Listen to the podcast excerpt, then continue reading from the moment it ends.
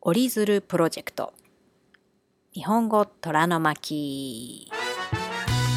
はい始まりました。日本語虎の巻まきこです。このポッドキャストは日本語教師のまきこと高校生の虎とでお送りしています。今日は一人で撮っています。音楽の方を新しくしてみましたがどうですか？夏っぽい音楽っていうかそのままねタイトルが「夏だ海だ」っていう名前の音楽を使ってみたんですけどどうですかね？夏っぽいですかね、えー、今日本では毎日とっても暑くて毎日毎日熱中症の警報が出ていますが皆さんの国ではどんな感じですか、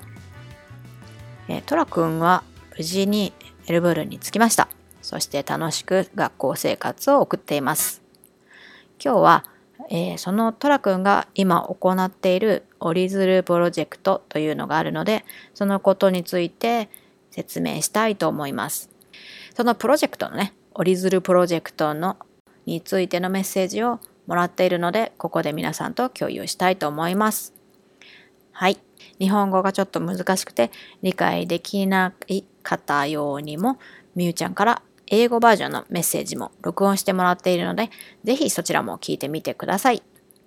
ではまず、あの、トラくんのメッセージの方を読み上げたいと思います。こんにちは、トラです。僕は今度修学旅行で長崎の平和公園に行くんですけど、その時に鶴を送りたいので、鶴を折ってくださる人を募集します。きっかけとしては、近年のウクライナ情勢の受けて、ごめんなさい。近年のウクライナ情勢を受けて、えー、今一度平和を見直したいと思ったからです。目標は1000羽。いや、1万バズルです。期間は8月末までです。大人のちょっとした夏休みの宿題としていかがでしょうか。お友達や周りの人にも声をかけてくださり、たくさんの人に協力していただけると嬉しいです。参加してくださる方はぜひメールにてお知らせください。この大きな目標を達成するには皆様の協力が必要です。ぜひよろしくお願いいたします。はい、ということでした。えー、こちらがトラくんからのメッセージでした。では、えー、英語バージョンの方のみゆちゃんのメッセージを入れたいと思います。Hello everyone, I'm Miu, a high school student in America and also a middle school student from Japan, and I've got something super exciting to share with you guys. Let me fill you in on an amazing project my cousin Tora is working on. You might know him and you might not, but it's okay. Let's keep going. He'll be going on a school field trip to Nagasaki's Peace Memorial Park, a city with major historical impact. Just like Hiroshima, Nagasaki suffered from the devastating atomic bomb during World War II. It's truly heart wrenching, but it also inspires us to take action. So, our mission is to pray for the lives that have been lost and spread the message of peace. We would love for all of you, regardless of where you're from, your ethnic background, or your age, to be a part of it. You are all welcome to join us in creating origami cranes. These delicate birds embody hope, unity, and the power of heartfelt prayers. Our goal is ambitious. We're aiming to collect 10,000 cranes. It's a tangible way to show our commitment to peace and prove that together we can make a real difference. The cranes that we gather, Toa will be taking those to Nagasaki on his trip. By joining this project, you'll not only be supporting a Warfy, but also becoming a part of the global movement towards a more peaceful world. If you're interested, follow our project Instagram account and shoot us a message. We'd be thrilled to have you on board. Your support and participation mean the world to us. Thank you so much for listening and considering this opportunity. はい。みゆちゃんからの英語バージョンのメッセージでした。ちょっと英語が上手すぎて、この後何を話したらいいのかっていう感じなんですけど。はい。みゆちゃんが言う通り、インスタグラムの方も実はこのプロジェクト専用のインスタグラムの方がありますので、そちらのアカウントもぜひフォローしてみてください。皆さんがあの鶴を折っている様子とか、あの折った鶴などをアップデートしていきたいと思いますので、えー、ぜひフォローの方よろしくお願いします。えー、それからそのインスタグラムの方もね、ぜひ皆さんの友達の友達の友達の友達にもシェアして、その輪を広げていっていただけると大変嬉しいです。はい。ぜひフォローやシェアの方よろしくお願いします。で、あのー、長崎の平和公園に行くんですけど、修学旅行って言ってね、あの日本ではだいたい小学校、中学校、高校とあ学年の、ごめん、学校のあの一番最後の学年になると大きなそういう旅行があるんですよね。1泊2日とか2泊3日で、あのまあ、思い出作りに修学旅行っていうのに行くんですけど今回はあの高校の修学旅行ということで、えー、トラ君は長崎の平和公園に行く予定です。でその時にあの千羽鶴っていうね日本人がよく作るんですけど鶴を千羽折ってあの大きな一つの束にして持っていくっていうことをあの学校のクラスからもやるそうなんですけど、まあ、トラ君自身が思いついて始めたのがあのいろんな年齢やいろんな国の人からあのすごいダイバーシティに富んだ、えー、鶴を1万羽集めて持っていこうっていうそんなプロジェクトを立ち上げました。で今このプロジェクトを、えー、みんなにシェアしています。でこのポッドキャストでもそのプロジェクトの方を、えー、紹介させていただいております。ぜひ、えー、リスナーの方で参加したいっていう方がいらっしゃると本当に嬉しいです。なるべく多くのね、あの国を超えて年齢を超えて世界中の人からいろんな年齢の人が折った鶴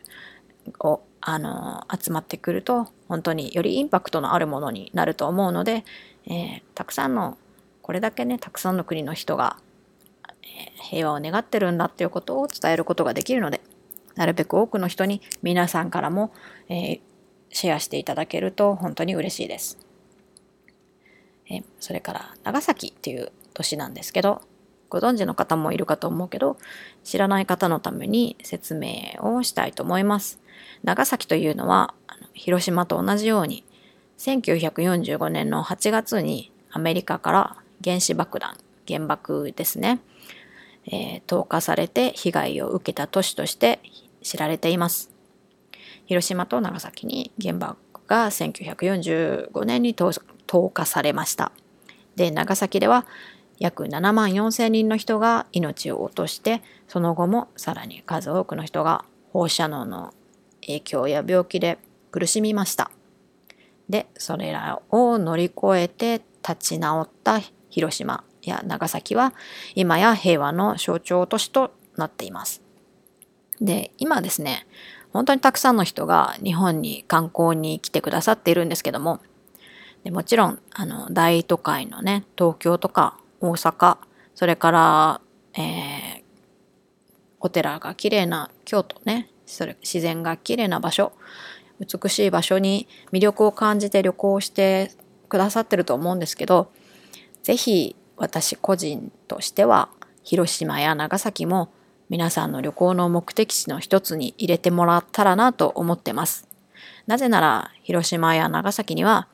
広島 平和記念公園、うん、違う平和記念資料館平和記念公園というのがあって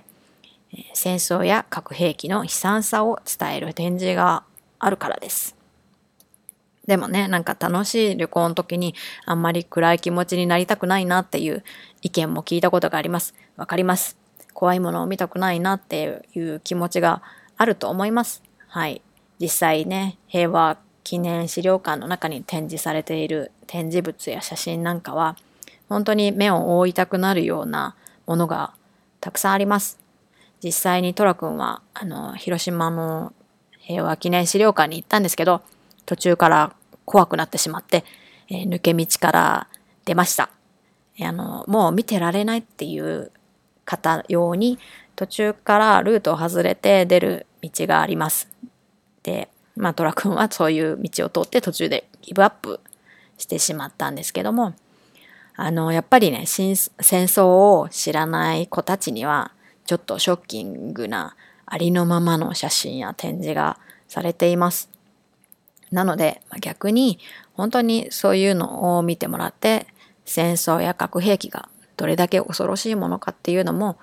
えー、私たち今を生きている私たちが、えー、子供と共にそれを見て後世に伝えていってほしいなと私は思います。そういった意味で、えー、広島や長崎はあの非常に訪れる価値のある場所だと思っています。はい。で広島の、えー、平和記念公園にはね有名な原爆ドームっていう象徴的な建物があります。それから長崎には平和記念公園の中にあの原子爆弾の爆発によって破壊された教会の柱の残骸がそのままそこにあの残されています。展示されて残っていますので、ぜひ皆さんそこに訪れたら立ち寄って見てみてください。この2つの建物は本当にあの広島や長崎の悲劇を象徴する建物です。こういうことを二度と起こさないようにしていきましょうっていうあの語り続けていくべきシンボルになっていると思います。なので皆さんぜひ現地に行ってあのそれを見てほしいなと思っています。で、えー、ここでなぜ折り鶴かというと、そのこともちょっと調べてみました。有名なストーリーがあるんですけど、広島でですね、2歳の時に被爆した佐々木貞子さんという女の子がいました。えー、佐々木貞子さんという方は、まあ、あの被爆ねその原子爆弾の影響を受けて受けるっていうことなんですけど被爆から、えー、10年後の小学校6年生12歳の時に白血病という診断を受けて広島の病院に入院したそうです。で、その時に友達から千羽千羽鶴という千羽のあの折り鶴をもらいました。で、あの、友達から送られたその千羽鶴を見て、えー、それをきっかけに自分ももっと生きたいという気持ちを、気持ちになったそうです。で、その生きたいという願いを込めて、貞子さんが飲んでいる薬の包み紙やみんなからのお見舞いの品の包装紙なんかで自分もあの1000倍以上の鶴を折ったそうです。でも、あの、その願いからまず8ヶ月後に貞子さんは亡くなってしまったんですけども、その貞子さんの同級生たちが貞子さんが亡くなった後、えー、この悲しみを忘れないことと平和への願いを世界に届けようっていう思いで、えー、原爆で亡くなった子どもたちの霊を慰めるための、えー、そして平和を築くための、え道を作ろうという運動が始まり1958年に平和記念公園に原爆の子という像というものが建てられました。原爆の子という像が広島にはあります。はい。で、その周りに、えー、本当にたくさんの折り鶴が、千羽鶴ですね。千羽鶴が捧げられています。で、日本だけじゃなくて世界中からもあのたくさんの千羽鶴が届いています。私も現地に行ってみました。で、トラ君は千羽ではなくて、もう1万羽鶴にしようっていうプロジェクトを今回立ち上げたわけです。で、なるべくたくさんの世界の人から1万羽以上の鶴を集めて、こんなにも世界中の人々が、あの、国籍や年齢を超えて、えー、いろんな人たちが平和を願っているんだっていうのを、そういうメッセージを伝えたくて、えー、今、鶴を折ったり、えー、集めたりしています。え現時点でも日本でもたくさんの人がこのプロジェクトに参加してくださりたくさんあの鶴が集まってきています。それから、えー、トラ君自身が現地でもあのオーストラリアの現地でもあの鶴を折ってくださいとあの自分で折り鶴プロジェクトを広めています。で折り鶴を集めています。それからミュウちゃん、えー、先ほどあのとっても流暢に英語を喋ってくれましたが、えー、ミュウちゃんにもお願いしてアメリカのケンタッキー州から、えー、たくさんの人に広げてアメリカ人だけじゃなくいろんな人にそれを追ってもらえるように、えー、協力してもらっています。そして、えー、このポッドキャストからはですね、えー、同じようにリスナーの皆さん、世界中でいろんな場所で聞いていただいていると思うんですけども、このオリズルプロジェクトを伝えようと思って今回発信させていただきました。えー、1000話とかじゃなくて全然大丈夫です。えー、1話でも5話でも10話でも構いません、えー、手伝ってくれるっていう方がいらっしゃったらご連絡ください。で、折り紙じゃなくても大丈夫です。貞子さんは